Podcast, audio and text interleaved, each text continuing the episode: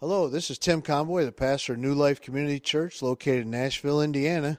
I'd like to thank you for visiting our podcast, and I trust that God will just bless you and encourage you and speak to your heart as you listen to this message. Thank you again for joining us, and God bless you. All right, so let's have fun in Acts 15.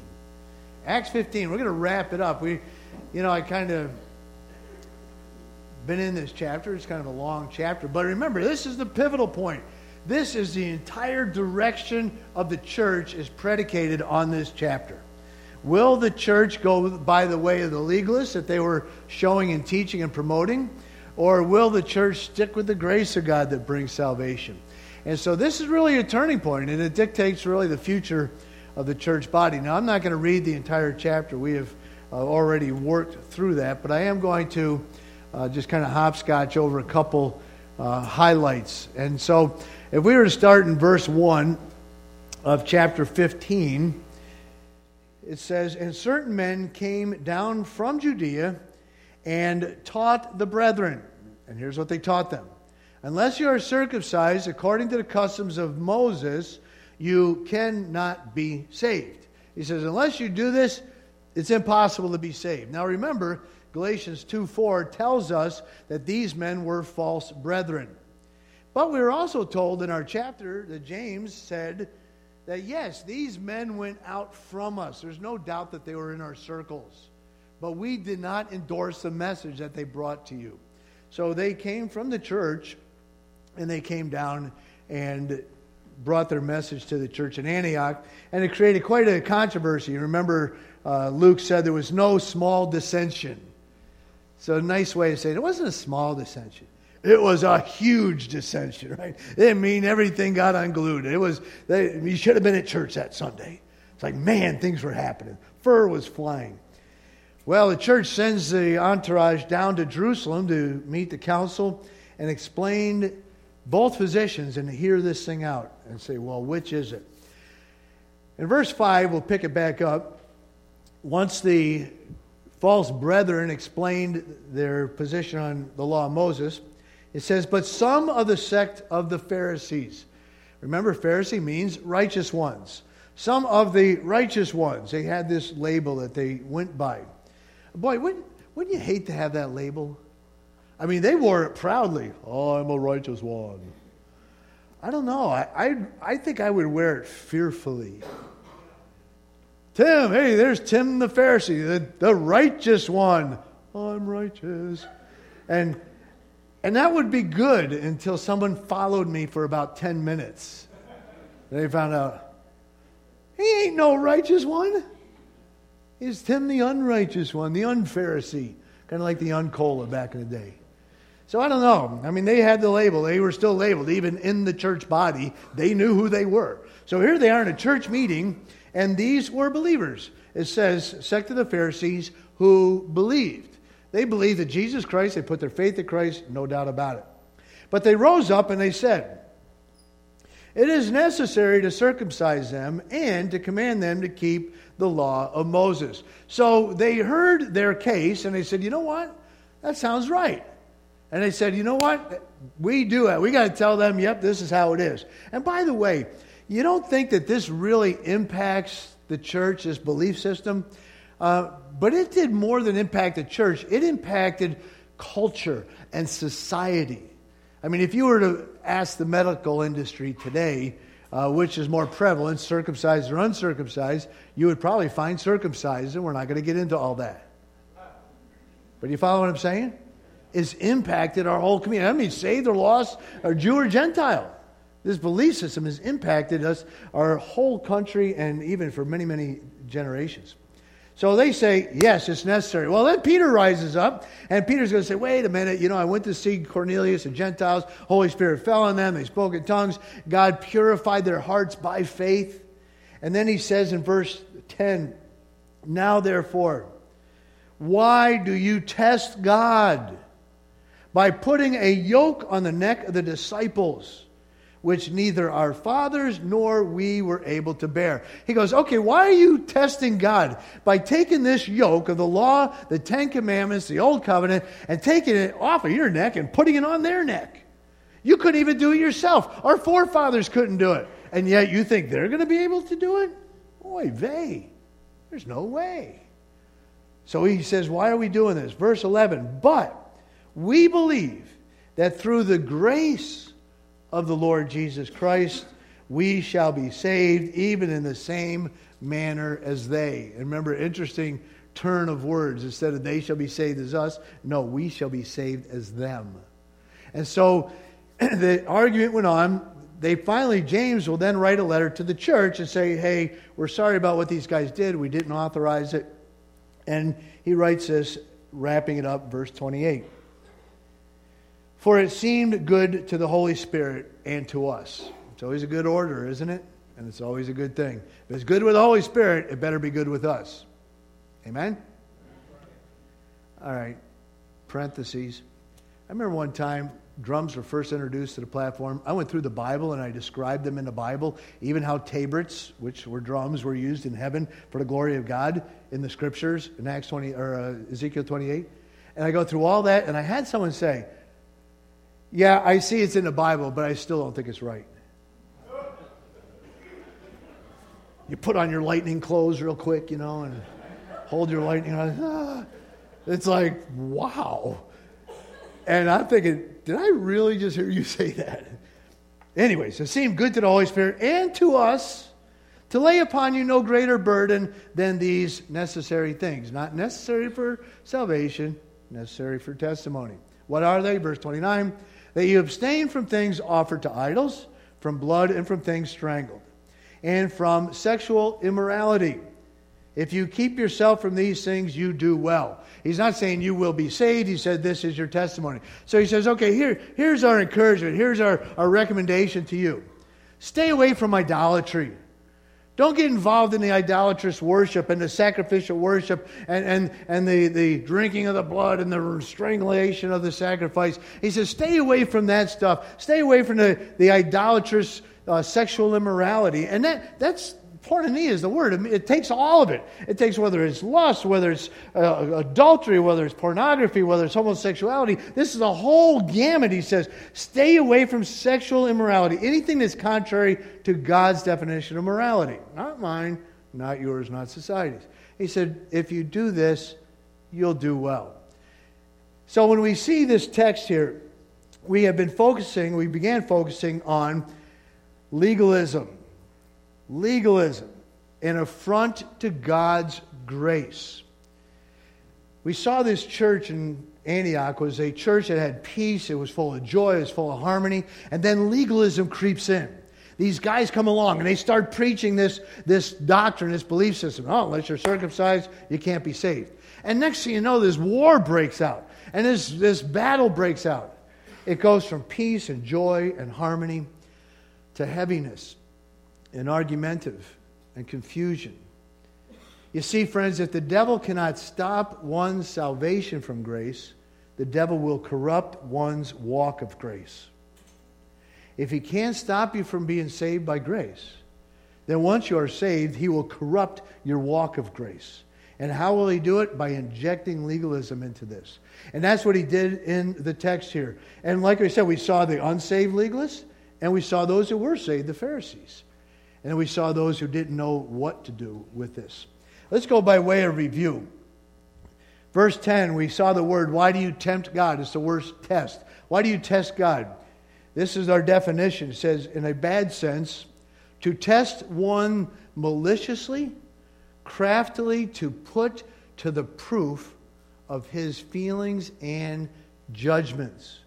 Putting God to the test, said, Lord, prove it. Prove your judgments. Prove your. T-. So we test him concerning things he's already said or things that he said, this is how I feel about this. And so I think Mike Slick with the Christian Apologetics and Research Ministry gives a pretty good working definition. He writes In Christianity, legalism is the excessive and improper use of the law, whether it's the Ten Commandments or holiness laws, etc. This legalism can take different forms. We saw, first of all, the first is where a person attempts to keep the law in order to attain salvation. This is where we all were before we're saved. The second is a person who keeps the law in order to maintain salvation. This is what they would look like if you were to draw them out. I like pictures, so I draw them. The lost legalists. They're the ones, before they're saved, they say, you know what? I, my good's going to outweigh my bad, and God knows my heart, and I'm good, and me and God are like this. That's exactly what I used to say one time. Me and God were like this before we were saved. And I thought somehow my good was going to outweigh my bad, because when I looked at my life, I said, you know, I'm pretty good. I'm not a bad guy. Oh, yes, all those drugs, all that booze, all that bad stuff. So what if I was arrested? I mean, I was still a good guy. Right? Yes, I did hold my numbers up one time. What? That's okay. That's okay. BC. BC. The problem with the legalist position for being lost is James tells us that one bad sin outweighs all the good things, right? He who commits or he who keeps the whole law yet offends in one point is guilty of all of it. He takes the entire law. that's, a, that's on your side. All I said was just a little white lie. It wasn't even a black lie. It was a white lie. It wasn't even a gray lie. It was, it was just a little white lie. You know, the law is to show that we're sinners. And if you break one, you qualify as a sinner. And the good part is you qualify for salvation. Right? Because only sinners can be saved. Yes. Well, the lost legalists is who we met in the beginning. And they were espousing this is how you cannot even be saved unless you do this. And then there were those in verse 5 who were the saved legalists. They said, you know what? That sounds pretty good. That sounds reasonable.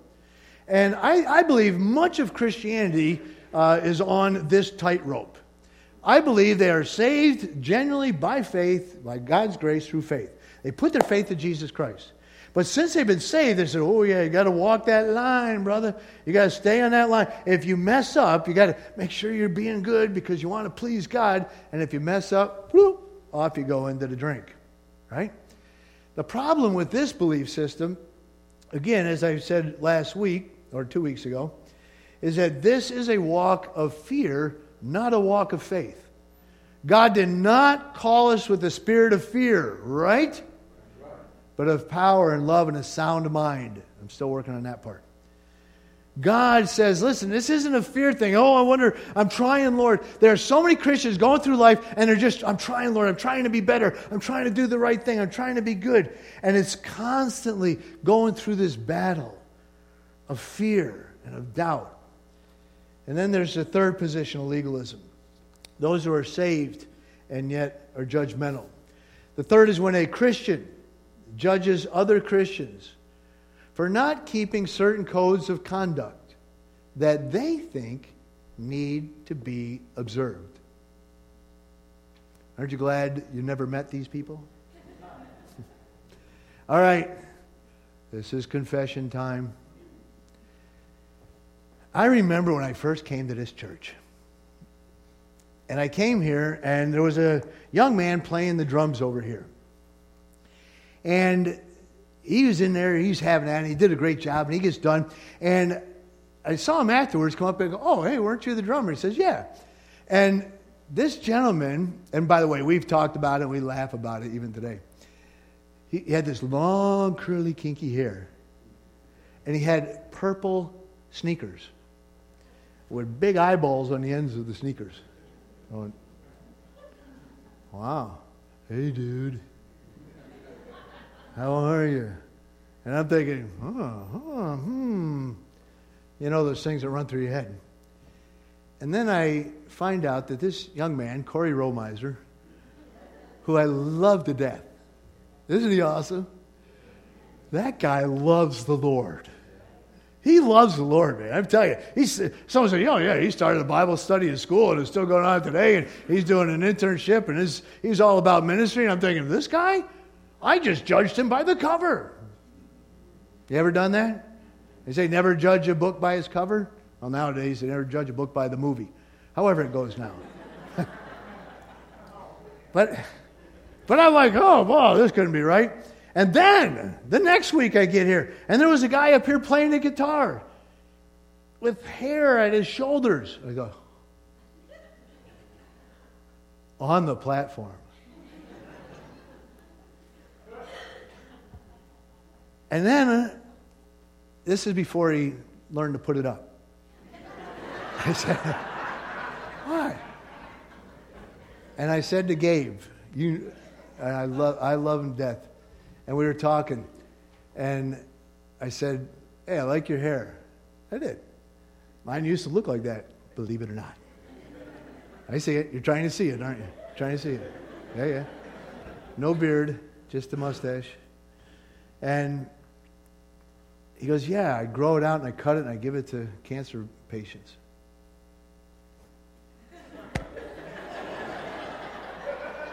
oh, I thought uh, you were under a Nazarite vow and you weren't supposed to cut your hair.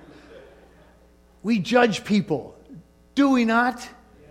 Because some of you say, hey, he's got shorts on the platform. Let me tell you something. That means nothing to God, right? Man looks on the outward appearance, and God looks on the heart. He goes, I want to see how the heart is. Praise the Lord for. I look at it, I say, you know, I say it in shame. I confess, confess these things in shame. Say, why do I think like that sometimes? And I know I'm a recovering Baptist. I understand that. but why? for, you, for you Baptists out there, we, I still love you. We're still. But, but be honest. Don't you do that sometimes? Don't you look at someone and judge them by the outward appearance? And we end up like this poor guy. People, you know, he eats what? Are those tattoos? He drinks what? Look what he's doing. Look at how he dresses. He goes, Where? And he, he's just sitting there, Oh, help me, Lord. You ever felt like the guy in the middle, the girl in the middle? But remember, the others, as I said before, whenever you're pointing a finger at someone else, there's three more pointing back at you, aren't they? So sometimes Christians in other churches can be like this guy. We need to remember Romans 14. Remember, receive one who is weak in the faith, but not to dispute or doubtful things. In other words, don't receive them so you could argue with them. Don't receive them so you can show them how wrong they are in doing whatever it is they're doing. He gives this example. He says, One believes that he may eat all things. Oh, omnivore. But he who is weak eats only vegetables. That's why he's weak. Just, just kidding. Just kidding. Just kidding. But the, these are all scripture verses, by the way. The next verse says this Let not him who eats despise him who does not eat. It means to look down upon, to have a superior attitude. he's just a vegetarian. Oh, I'm a carnivore. You know, he says, no attitudes here. But then he says there's an attitude on the other side. He says, Let not him who does not eat judge him who eats. So the one side's got the superior attitude, I'm more spiritual than they are because I can eat all things. And the other's got this judgmental attitude, oh, I can't believe he eats that stuff. And he says, For God has received him. In other words, he belongs to God, she belongs to God. And he says, Who are you to judge another's, meaning God's, servant. I've done that. Have you done that? That was rhetorical. to his own master does he stand or falls? Before his own master, he stands up. And guess what? Even before his own master, he falls on his face sometimes. Indeed, he will be made to stand, not by you and not by me, for God is able to make him stand. Amen? In other words, God's saying, listen, Tim, I got this. I don't need you to get over and say, boy, you know, you need to do this, that, and the other thing, and straighten up here and put this on and cut that off. And, you know, he says, hey, hey, hey, hey. Like they say in New York, this is a your thing. You know what I mean? It's none your business. So God says, it's none your business, Tim. You just go on. I can make him stand. Even when he falls. Don't worry, I got this, Tim. I can put him back upright. Aren't you glad for that? Because it's not like we never fall, right? So God says, I got this covered. Now, that was review. Oh, we better move on. Observations of legalism. We're going to burn down through. For those who like to take notes, you can put them in your bulletin and you don't have today. Bonnie's sick.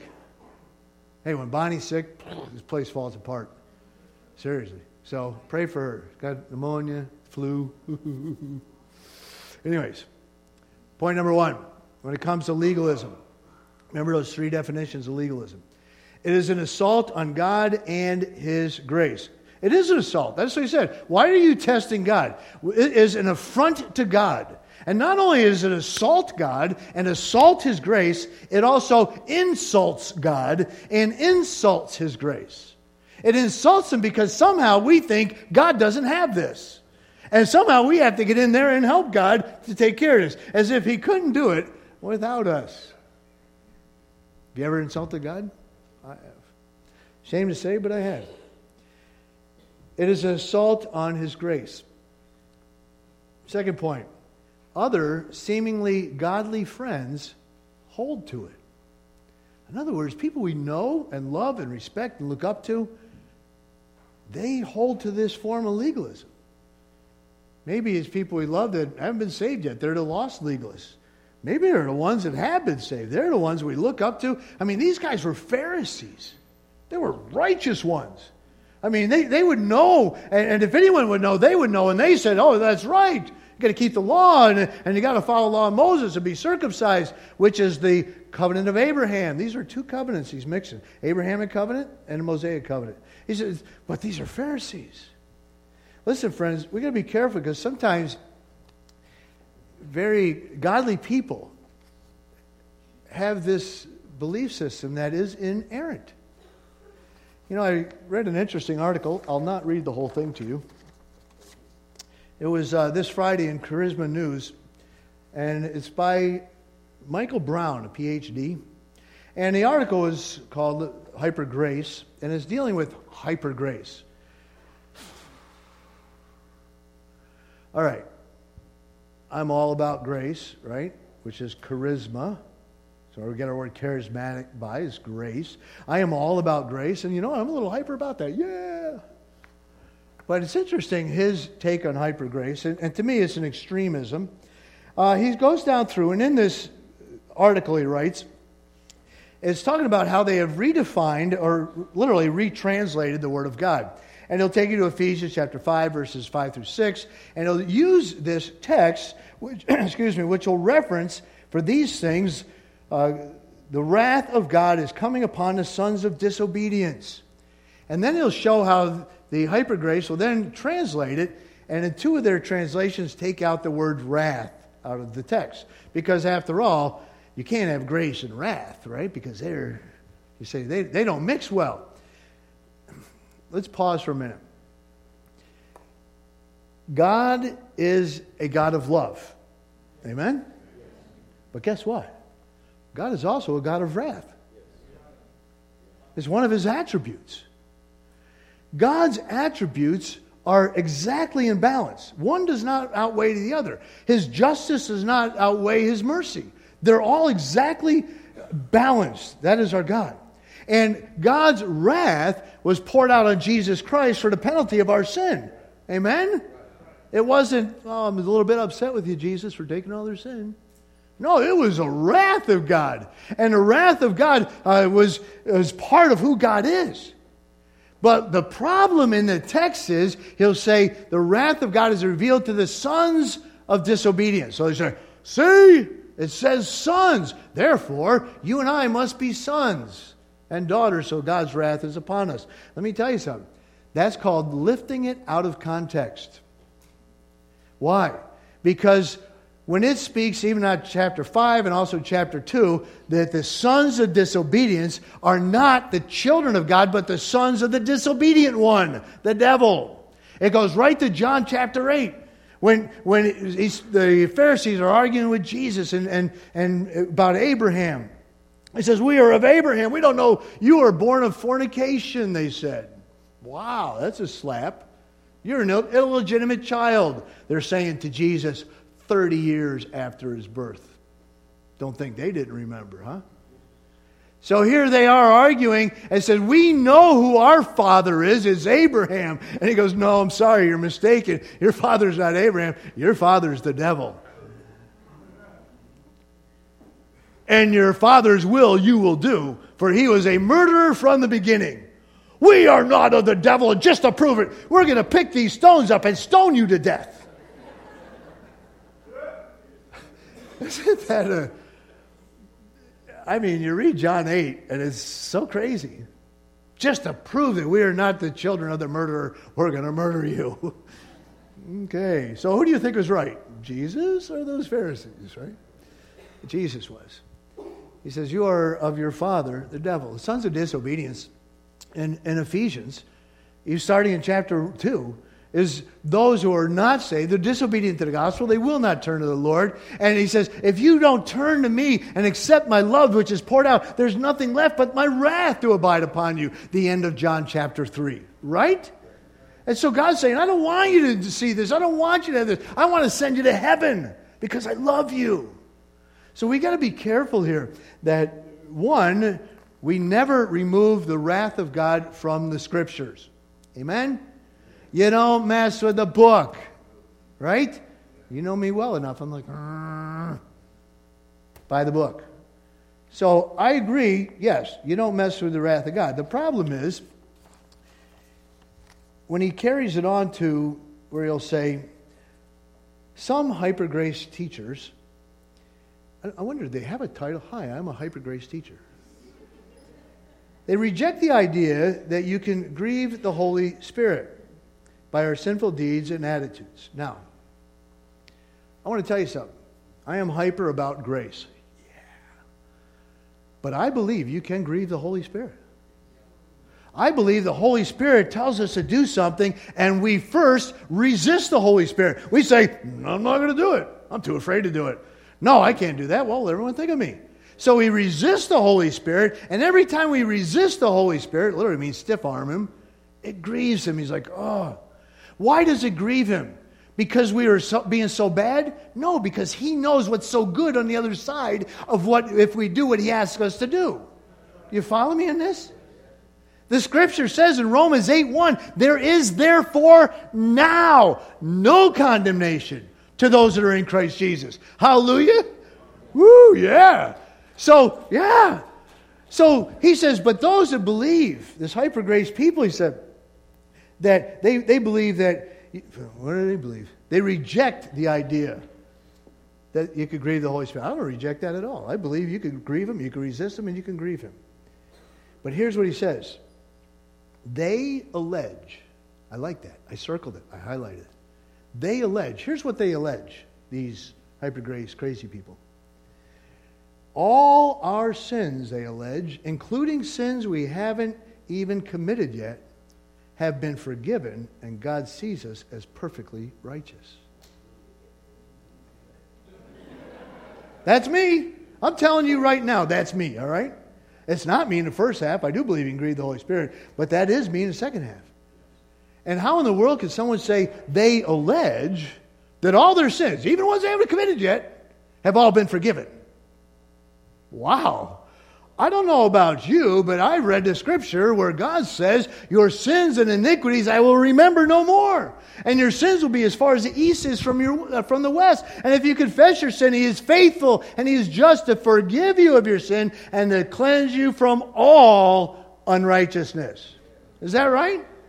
Let me tell you, praise the Lord. All the sins in the past, woohoo, are gone, forgiven, under the blood. But I'm here to tell you what I believe. I believe that all the sins I've yet to commit are also under the blood of Jesus Christ. And he who knew no sin was made sin for me that I might be made the righteousness of God in him. Amen? I'm just alleging that. Oh, don't get me going. Anyways, but he's got a PhD. I don't care. If your PhD contradicts our GOD, you're wrong. Right? All right, don't get me going. That was a side note. I, literally, I thought about it just before I went to the pulpit this morning, ran back to my office, printed out that article. and said, okay, where were we? Other seemingly godly. Oh, yes. These, these boys, these Pharisees, they're Pharisees. They know more of the Bible than anybody, probably. More than me. Well, they, they were saying, hey, no, this is, this is true. As a matter of fact, it sounds reasonable and even scriptural. The proof text for being circumcised would, and being under the Abrahamic covenant, and then also the law of Moses, they could point to Genesis 17 3 or 13. In Genesis 17 13, it, God, God says, God speaking, He who is born in your house and he who is bought with your money, in other words, a servant, must be circumcised. And my covenant shall be in your flesh for an everlasting covenant. So they could pull the scripture out and say, look, here's the verse. Matter of fact, they didn't even have 90% of the New Testament at this time of arguing. So they go, all they got is Old Testament. They're going on. They go, here's the verse. See, you got to do this, and and and it's got to be done. But when we look at this, we we say, well, that's reasonable and scriptural. No, I guess you're right. I guess I better go that way. But what we forget is that when Jesus came, he did not come to destroy the law, but to fulfill it. Can I get an amen? The new covenant, the New Testament, that's covenant, is greater than the old covenant or Old Testament, but it didn't just eject it, it fulfilled it. Hallelujah. Because after all, we say, well, wait a minute, if this is the Abrahamic covenant, aren't we all the children of Abraham? I, I sang the song, Father Abraham and many sons, many sons had Father Abraham. I am one. You, how many have not heard of that song? Anyone? Wow, that's awesome. Only three. First service, there was like seven. And then, so at, between services, I had to show them how it worked. Left foot, and, you know, Father Abraham, you know, you to put your hands in. Oh, it's like a Christian aerobics for kids. So, but we sing, we're of Father Abraham. Yes, but we are the household of faith. As a matter of fact, let's, let's superimpose uh, the New Testament over this verse. If you were to read this verse, says, He who is born in your house. Are we born in the household of God? Yes. Absolutely. And so we are of Abraham through faith, because you must be born again. It's the only way to get to heaven. Jesus said, unless a man's born again, uh, he cannot see the kingdom of God. So we were born in a family of God. Secondly, the verse says, and he who is bought with your money. Are we bought? Yes. yes. For we are bought with a price. 1 Corinthians 6 20. For you are not. I love the way that verse starts. What? What? Know you not that your body is a temple of the Holy Spirit? which you have of God, for you are not your own, for you are bought with a price. Therefore, glorify God in your body and in your spirit, which are His. Aren't you glad even your body belongs to Him? Man, you have a lot of trouble with that rascal. So, we have been bought with a price. Oh, but there's the key one, but we must be circumcised. All right? What about scripture in that? Colossians 2.11 says, We are circumcised with the circumcision made without hands. God has circumcised the heart. And that, I mean, I'll go into detail. You understand. The word means to cut around, circular. And God says, I have taken your heart, you on the inside, your soul and spirit, which are saved, and I cut around you. I cut around the body of this flesh, the Bible says. Now, I don't know how that worked. I don't know how it happened. All I know is that God, on the inside of me, separated my body from my soul and spirit in such a way that I, on the inside, have a heart and a will for God, but how to perform that which is good, I find not because I got to work through this crazy flesh. Now, there's a whole thing. I, I did an illustration on this one time using an aquarium. You got to use an aquarium or something for these kind of illustrations. And we'll explain that again later in, in other detail. But the point is, Jesus fulfilled the law and he fulfilled the covenant, and he did not simply bypass it. So when it comes to the covenant, when it comes to uh, these things that they're arguing about, Jesus fulfilled them. Next point. Not only sound reasonable and scriptural, uh, the motive is good, though the method is wrong. What's the motive? They want to please God. Is pleasing God a bad motive? Sounds good to me. Is being good a bad motive? No, you want to be good. Before I got saved, I was like, eh, I'm not sure if this is going to be real or not. But if what they're telling me is not true, and I pray and ask Jesus to save me, and I'm one of those Christian things, and it's not true, what do I got to lose? I said, nah, I'll still have a good life. I'll still have money in my pocket the next day. I'll still remember the next day. I said, nah, I got nothing to lose. But what if what they're telling me is true and I don't do it? Well, then I got a lot to lose, don't I? You see, being good is not the problem. It's the method that is the problem. So their, their thinking here is that, well, I want to please God. That's good. But they're doing it through behavior, not through belief. Because uh, uh, Hebrews 11.6 says, without faith, it is impossible, God bless you, to please Him. It is imp- he didn't say it's improbable. He didn't say it's difficult. He said, without faith, it is impossible to please God. He goes, You can't even please me without belief, without faith. But Lord, I've been trying to please you with all my behavior. He goes, That eh, doesn't do it. He said, Without faith, it's impossible to please me. You see, the point is, their motives are good. And even the legalists, the saved legalists, their motives are good. They want to please God, they want God to be happy, uh, but their method is wrong. They're going about it through their behavior. It also, this is an interesting one. I come to the conclusion it appeals to both our natures. It appeals to our old nature. Why? Because we want to have a hand in it. Before we're saved, we want to have a hand in our salvation. We want to be part of it. We want to be good. We want to be able to get to heaven and say, hey, hey, made it. And the Lord's like, good job, Tim. And we say, well, glad we would never say that as Christians. Well, the fact of the matter is, the Lord says, listen, you're saved by grace through faith and is not of works, lest any man should what? Boast. He goes, if you got to heaven, if your salvation was because of your works to get there, you would boast. But Tim, let me tell you something. If maintaining your salvation was based on your goodness, guess what? You'd get there and you would boast about it. Because I was good enough to get there. Hallelujah. I made it all the way to the end because that's what the Bible says. He that endures to the end shall be saved. Is that what the Bible says? Say yes, it does. But it's not talking about eternal salvation. You read Matthew 24, he's talking about the tribulation. He says, He that makes it through the end of the tribulation, you'll be delivered. But he's not talking about getting into heaven. Read the text. Amen. God never lies. He's so awesome. So he says, listen, it appeals to us. It appeals to our old nature and it appeals to our new nature because, you know what? Bottom line is, we want to please God. We want to please God. We just go about it the wrong way. We go about it by thinking that our behavior does it or our appearance does it. I remember back in the 90s. Yes, it was just in the 90s. For some of us, that wasn't too long ago, right? It's like a couple weeks ago.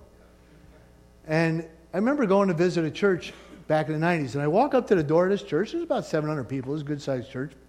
And just before I opened the door, I noticed a little plaque on the wall. I said, oh, what's this say? And so I read this little plaque, and it said, Ladies, please do not enter unless you're wearing a dress. Whew, glad I'm not a lady. I thought, wow, this is either a men's club or there's some pretty daring men in there. and I figured, yeah, because, I mean, really? You're going to put that on a list to get in there? And they, I mean, that's how, that was the rules. And they abided by the rules that were in there. Let, let me ask you something. Does that really impress God? Because now somebody says, yes, you have to have a dress. It's got to be this long. No, I understand modest apparel. I understand those principles. But I'm saying, you kidding me? You can't go in unless you're wearing a dress. You can't go in with your slacks on, or you can't play a guitar to the glory of God in your shorts. Are you kidding me? Listen, we see the outward, God sees the inward. If, if anyone should be back in dressing in biblical times, it should be us men. But back then they wore togas. That looks like a dress to me. Right? They just stuck a belt around it. And then when they were working or had to run, they would reach down, grab the back of it, bring it up, and tuck it in their pants, called girding up the loins. and hence pants were discovered. Uh-huh. That's what they said. Hey, we can we can make something look like that. So, but I'm like, wow, their motives. Maybe their motives were pure. That they said this is how you please God. Their methods were off. Just observations. Dangers of legalism. We got to wrap it up real quick. You know what I noticed? Somebody changed the clock between services. Oh, thank you, Dan, six eight, who could reach it. I was like, huh, because this morning I was done by 9 o'clock. I was like, yes. Dangers of legalism. Let's, let's ratchet it up. We've mentioned this already. It takes, it says it places our faith on our behavior rather than our beliefs. And you say, well, how many times you got to say this, Tim? Until we get it. Until we get it. A behavior focused walk is one that constantly asks the question, what does God expect of me? This is nothing new. Matter of fact, you remember John 6, 28 and 29, the people were standing there and they said to Jesus, they had good motives, What shall we do that we may work the works of God? Behavior. What do we have to do to do the works of God? Notice plural. And Jesus answered, This is the work, singular, of God. And what is it? That you believe in him whom he sent. And we look at that and we go, Well, that's not work. That's just believing. All right, Lord, I'll believe. But what do you want me to do to do the works of God?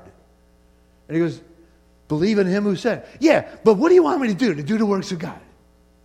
Believe in him whom he sent. Oh, yeah, yeah, yeah, yeah, I get that. But what do you want me to do? God bless you. Do you, do you get the idea here? We're kind of, what do we do? What do we do? And it, this is the idea that somehow we put our focus more on, on our works and ourselves than we do on God the pictures, one says, Jesus has done this. We look to God. It's all about our focus. Is your focus on what Jesus did, or is your focus on what I must do? You see, when we are always focusing on what I want, what I must do, and keep those short lists with God, and make sure I'm all fessed up, when we focus on this, we have this preoccupation, and we find ourselves in a continual evaluation of our measuring up spiritually. We find ourselves preoccupied with continually being preoccupied with measuring ourselves to see if we measure up spiritually. How am I doing today? Oh, I'm not doing very good today. Ooh, had a little stinky attitude over here. And our focus is always on us instead of our focus on God. This is, this is a real point here. The focus, we place our focus on our behavior more than our belief. And this preoccupation with focusing on ourselves will open the mind's door to the devil's lies. The more you focus on what you're doing, the more you open your mind to the devil's lies. And the devil's going to get in your mind and he's going to start lying to you. And he's going to say things like this You are a lousy Christian. Did I spell lousy right? Is that right? Nice. It didn't get a red line under it, and I said, well, that's a good sign. But that doesn't always mean anything. The devil says, You're a lousy Christian. So you know what we say? Yeah, I am a lousy Christian. You know what that's called? When the devil tells us something and we tell ourselves the same thing? It's called confession. What? Yeah. To confess means to say the same thing. That's what confess means. To say the same thing. And when the devil tells us a lie and we say the same thing that he says, guess what we're doing? We're convinced of that lie because they say, you know what, you're right, I must be a lousy Christian. And what it does is it opens our mind up, and now we're vulnerable to more lies of the devil. And before you know it, we get all wrapped around the axle, focusing on our behavior rather than what God says. Rather than say, this is what God says about me, but we start confessing what the devil says. And the problem is that the devil's lies fit right into a performance based belief system. If you have a performance based belief system, his lies will fit right into it. And he will have a heyday with your mind. And not only will he tell you you're a lousy Christian, he'll tell you how you're a lousy Christian. And he'll tell you how long you've been a lousy Christian. And he'll tell you in what ways you've been a lousy Christian. And you know what you're going to do? You're going to say, Yeah, I guess you're right. I have been. Remember, Josh was sharing it with us last week about the accuser of the brethren. He accuses us day and night. He accuses us to the Lord. He tells the Lord, Hey, you got a lousy Christian down there. And he says, He's in my son. He's holy in, in, in my son. He accuses us to each other and says, Hey, do you see what she said? Do you hear what he said? And he accuses us to each other and he accuses us to ourselves. He said, What kind of person are you? You really think God forgave you your sin?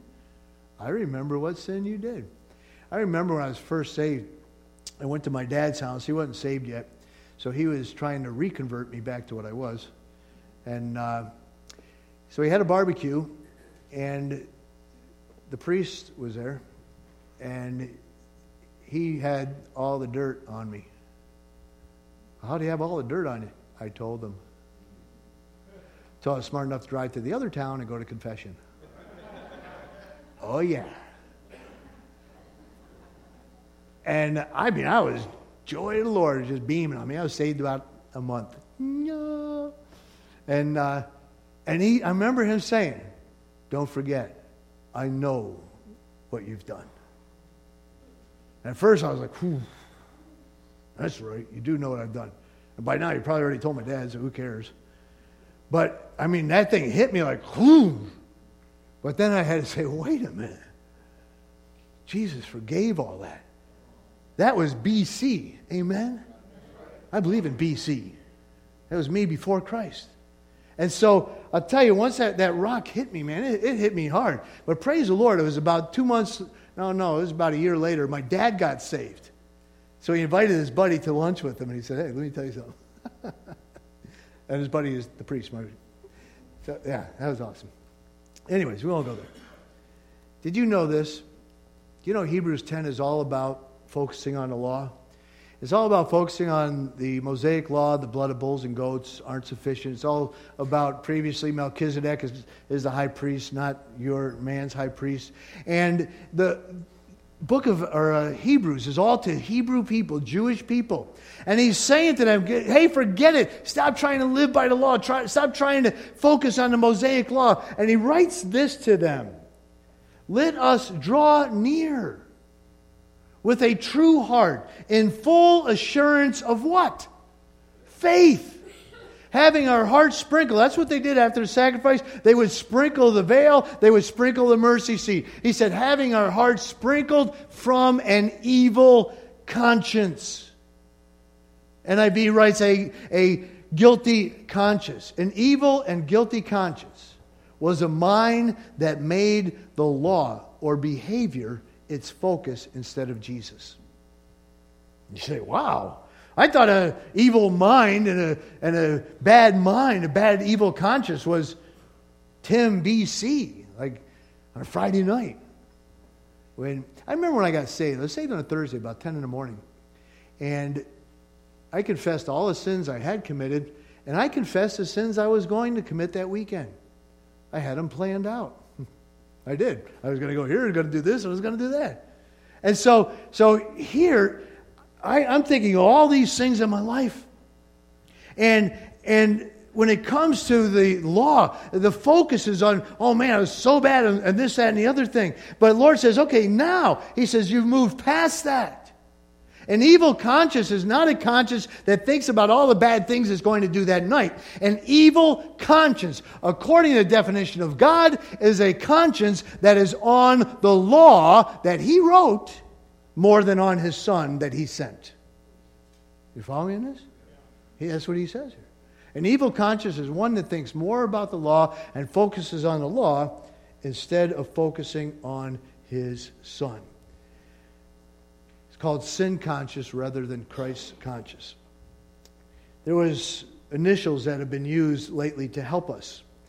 Anyone ever seen those initials? WWJD? WWJD. Have you ever really stopped to think about this and how ingrained we are on behavior based belief system? What would Jesus do? Now that's kind of cool. You say, WWJD, what would Jesus do?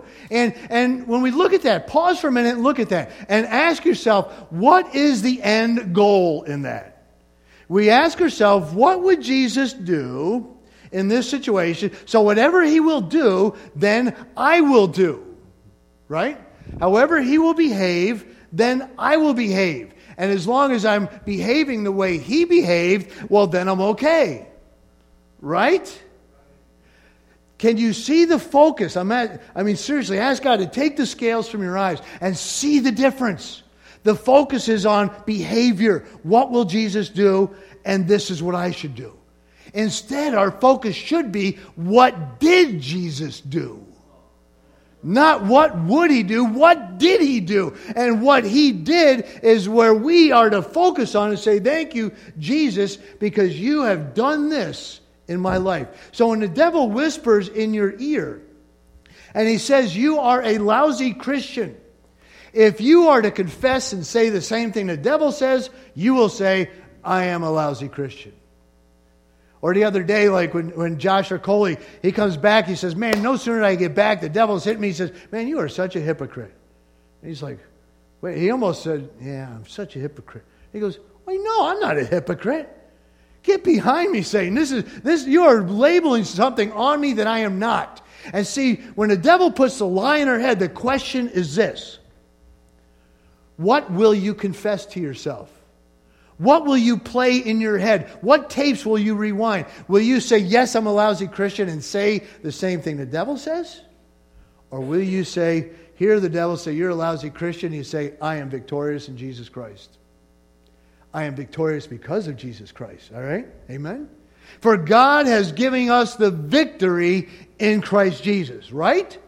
How many here are victorious today in Christ? Amen. I'm not victorious because I've been, what did Jesus do? And I did it. I'm victorious because Jesus Christ made me victorious. Even when I fall on my face, I'm still a victor. Amen? Even when I don't feel like a conqueror, I feel like a loser. But he says, No, you're a mega conqueror, Tim. Super conqueror. I love that. Romans chapter 8. I don't feel like a super conqueror. I feel like I've been super conquered. He goes, No. You're either going to say what he's telling you or you're going to say what God's telling you. Amen? By the way, for a help in this area, I got this little pamphlet for you. you can take it, post it on your wall. We have one on our wall. I got a bunch of them out there. Grab them, take them. If you say, Well, I don't know what to say, that's okay. You can just work through here. All the scriptures in there, everything. I am forgiven. I am reconciled with God. I am rescued. I am redeemed. I am bought with a price. I am known by God. I am chosen. I am justified by God. I am accepted. I am saved. I am alive. I am free. I am loved. I am cared for. And the list goes on. Amen? Woo! I like, yeah, baby. That's what I'm talking about. Oh, yeah. I, got, I love these things. I, I said, Bonnie, order a bunch. Take them my wife's got it right up. As soon as you walk out of the bathroom, there it is, right in the hall. Yeah. Take it, believe it, live it, confess it. Say the same thing back to God. You follow me? You're not sure what to say? Just say what God says. All right, are we about done? Oh, no, we got one more. Let's wrap this up. Let's put a bow around it. What page am I on? Hold on. Where are we? Oh, yeah. Legalism claims others endorse sinful living. They claim that the grace livers, liver? I got a grace liver. The grace pate. Grace living and Jesus focused living is lawlessness. But, friends, I'm here to tell you Jesus focused living is not lawlessness. It's just not the law of Moses, it is a different law. And the Bible calls it in Galatians 6 2 the law of Christ. He calls it in Romans 8 2 the law of the Spirit. He calls it in James 125 and 2 verse 12, he calls it the law of liberty. Literally calls it the perfect law of liberty. Mark refers to it in, in Mark chapter 12 as the law of love. And there's two commandments that come with this law. And the two commandments are these. You are familiar with the verse? You shall love the Lord your God with all your heart, and with all your soul, and with all your mind, and with all your strength. This is the first commandment. And in case you have trouble learning a long list, he'll only give us two. And the second, like it, is this You shall love your neighbor as yourself. There is no other commandment greater than these commandments.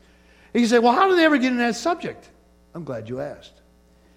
Because a Pharisee came up and he said, Man, I've really been trying to uh, keep the law. And he goes, Man, we used to have 10 commandments. And then we whittled them down to, we call them 10 words. The Jews just called them 10 words. And he said, We have to live by these 10 words.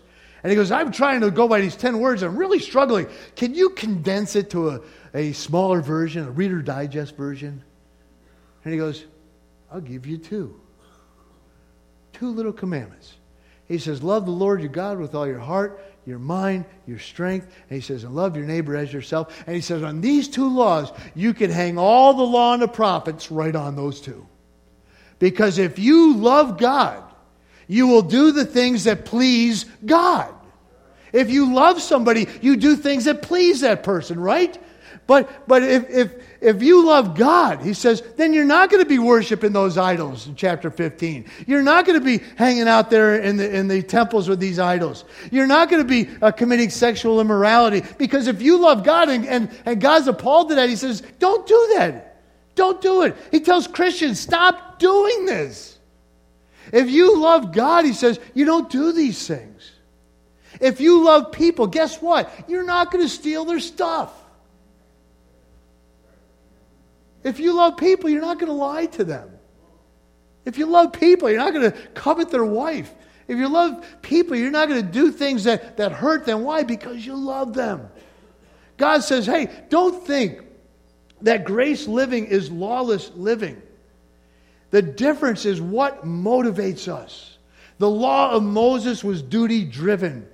Don't you love that? I mean, I love it. If you read Deuteronomy, it's a riot. I know you think so too. But it really is. He gives all the blessings and all the curses. You do all this and you'll be blessed. And if you don't, you'll be cursed. If you don't, this is what happens to you. That's the old covenant and the new covenant, the blessings and the curse. That's why the old covenant, the Old Testament, the very last word is the word curse. And that's why the very last word of the new covenant is the word amen, I believe. And you'll, it's, I can't get in a whole uh, mountains things going on here. But he says, here's all the things you do. And you know what they said? Okay. All the Lord says we will do. And he goes, oh, wait a minute, wait a minute, wait a minute. That was chapter 28 and chapter 29. But in chapter 30, I said, But after all these curses shall be put upon you, and you shall be driven into all the land then you will return. Literally, you will repent. And I will bring you unto myself, and I will take out that heart of stone, and I'll put in a heart of flesh, and I'll circumcise your heart, that you may love the Lord your God with all your heart, mind, and soul. This is no new commandment. It's been around since way back in the day. And but they're saying, no, we'll do the law of Moses. All the Lord says we will do. The Lord says, you won't do it.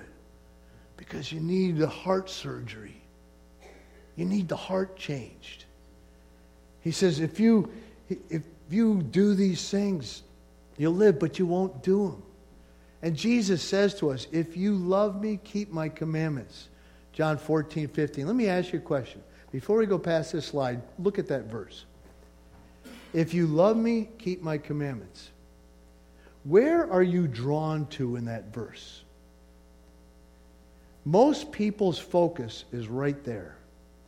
Keep my commandments. Okay. And people say to me, Hey, Jesus said, if you love me, keep my commandments. I know he said that. You don't think I read the book of John? I preached through the entire book of John. I know it says keep my commandments, but that's the keep my commandments is not the focus. We make it the focus. Jesus makes the first part of the verse his focus. If you love me. He says, listen, you can obey me without loving me, but you cannot love me without obeying me. Isn't it? He says, just love me. And if you love me, you won't do the things that hurt me. You see, friends, the question is all about the focus. We need to remember, as I wrap this up, did I already say that? For by grace are you saved through faith. And that not of yourself is a gift of God. What's the gift? The faith to believe. Wow. Not of works, lest any man should boast. We would get to heaven, we would brag about getting there, how we got there. For we are his, no, notice, workmanship, his workmanship, created in Christ Jesus, don't miss this, for good works. Why did God make you in the first place? Why did God make me? I ask him that all the time. He says, You were created for good works, which God before, or which God prepared beforehand that we should walk in them. God called us to good works. He called us to live right. He called us to serve Him, but it's a total different motivation. It's because we love Him, not because it's expected of us. Does that make sense to you? Colossians 2 6 says this As you therefore have received Christ Jesus the Lord. How did you receive him? By grace are you saved through faith. Did you receive him by behavior? No, I received him by belief. Did you receive him because you were so good? No, I received him because he's so good. He said, The same way you received him, so walk in him. So walk in him. Let me close by teaching you a little bit about walking. Walking is all about balance. Do you realize walking is just a controlled fall? Have you ever thought of that? I'm serious. You're like, oh, Tim, why do you think of these things? I'm serious. If I'm standing here, I start moving my body weight forward. I'm pushing with my left foot on the heel of my, or the uh, toes of my feet, and as I go forward, I put my other foot out like this. Oh, I just stepped. And I do that a couple times, I'm walking. See how that works? Now, if I didn't, if I didn't put my foot out, what do you think would happen? face plant, right? When you lose control, boom, you fall down. And, and walking is keeping that balance. You're not, you start tipping to the left. Anyone ever had vertigo before? That's really cool. That's like having a rough night and not even having anything. I really did. Not that I have rough nights, but BC I did. I know. I was like, wow. I, I went to the doctor's. I was literally going down the wall of the, the clinic like this down the wall because it was so bad. My balance was all over the place. And praise God, I haven't had it in a year. Thank you. Thank you, Jesus. I'm praying, praying to that end. Balance. Grace walking is all about balance as well. It's a controlled fall. When we lose control in our Christian walk, we fall. And what happens when we fall? The Lord saying, Oh man, look at you. No, God is able to make him stand. Amen? He said, Man, Lord, I fell flat on my face. I said, Yeah, I saw that. Come on, get back up. Keep going. The walk, grace walk, is a continual adjustment to keep your balance. Is learning to stay adjusted, to keep your balance. Your focus is on loving the Lord, loving people, and keeping a balanced life. At first, we're very conscious about it. We're thinking, man, I gotta, I gotta love God. I gotta do this, you know, and love Him, love people. And we're very conscious about it. Before you know it, it just becomes second nature to us. And you say, you know what? You forget all about the law of Moses. All you can think of is loving God, loving people.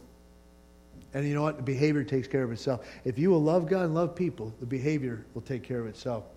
I'm a visual guy, so I made my little stick man, but I had to make him in a different way to look at.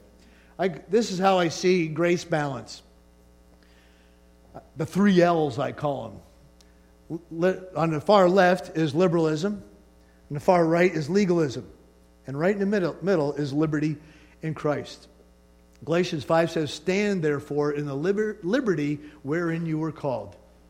And then he says, But don't give in to the lust of the flesh.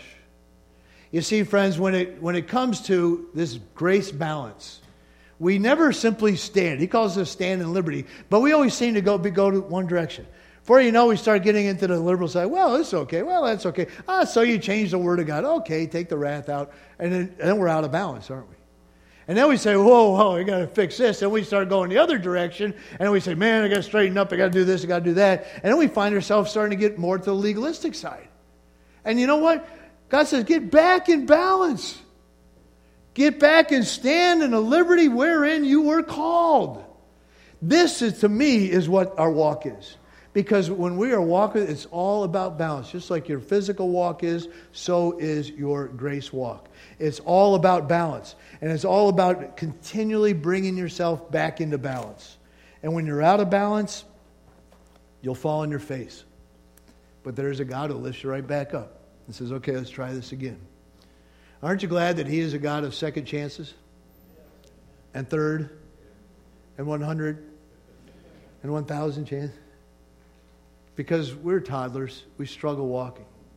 But the Lord says it's all about balance. This is what I mean when I talk about grace. Walking in that liberty in Christ, focusing our love on the Lord, not what must I do, and just learn to love Him in such a way that I say, wow, I am free in Christ. And he that the Son sets free shall be free indeed. Amen? Don't get back under the bondage. Don't get that yoke of the law back on you. Yoke's on you because it won't work. Just fall in love. Father, stand with me, by the way. Father, move in our midst this morning. Help us, Lord, to move past it. We, we get grace theologically, we understand grace intellectually, but we struggle with grace practically. How does this work? What does it look like? It's not lawlessness, it's a greater law. It's the law of love. To love you and to love people. To confess to you what you say to us, to say it back to you, Lord. Father, help us not to confess to ourselves with the lies the devil gives us. Help us not to say the same thing he says. Help us to say the same thing you say. Work in our midst today, Father, and I pray if there's even one here today, maybe they haven't been saved yet, they haven't been born again as you say we must. I pray today would be their day of salvation. I pray today they would give their heart to Christ, whether they're here or listening over the internet, wherever they might be.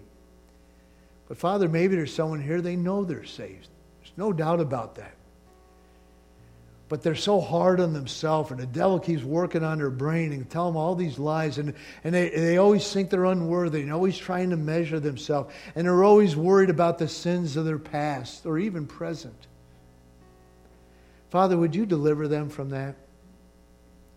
Free them up from the chains of this bondage that they might serve and live and love the living God.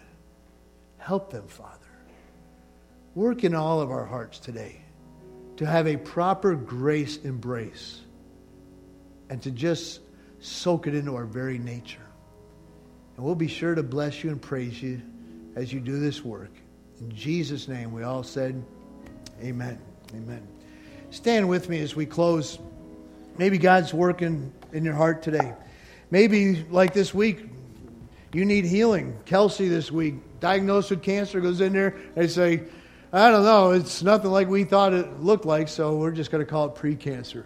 Listen, our God's able to heal to the uttermost. Amen? Ministry team's going to come. We're going to just take a couple minutes. Ministry team, come. If you're here, you need prayer, you need healing. You just say the same thing back to God. You come. Let us pray for you. You come. Maybe you haven't been saved yet. Say, today's the day. I want to know Christ my personal Savior. I want to know Jesus. Let us introduce you to Him. Wherever you are, whatever your need, just know I love you. God loves you. He wants you to come. You come.